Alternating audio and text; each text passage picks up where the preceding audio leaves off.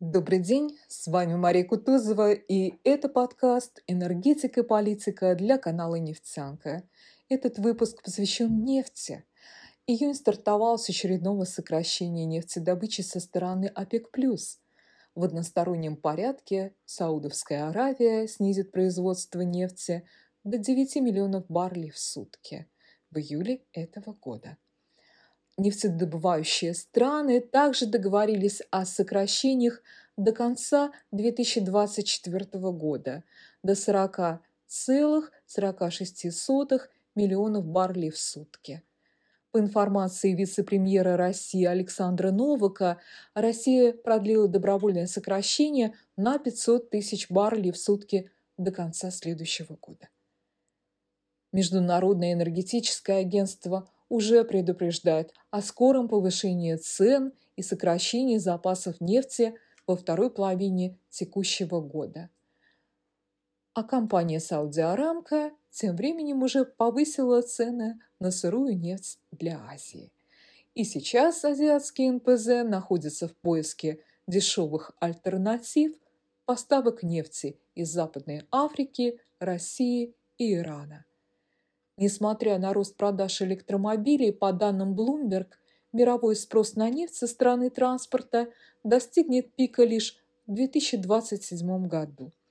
Согласно оценкам экспертов информационного агентства, уже к 2026 году глобальный автопарк электротранспорта превысит 100 миллионов электрокаров.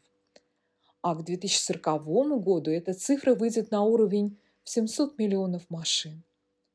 В начале этого года число электромобилей на дорогах мира превысило 27 миллионов единиц. Блумберг подсчитал, электромобили уже смогли заместить полтора миллиона баррелей нефти в сутки. Это составляет 3% от общего спроса на топливо со стороны автотранспорта.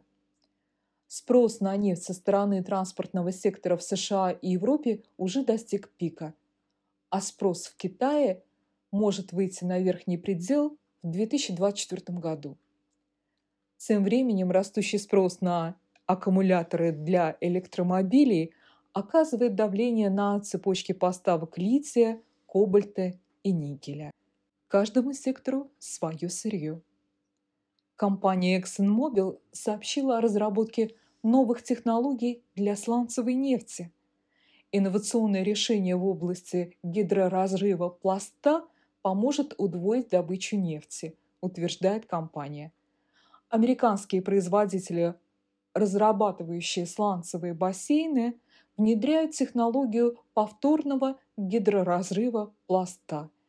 Этот метод находит все более широкое применение по мере совершенствования технологий бурения, падения добычи на зрелых нефтяных месторождениях, Компании с каждым годом вынуждены все больше бурить, но надеются сократить затраты.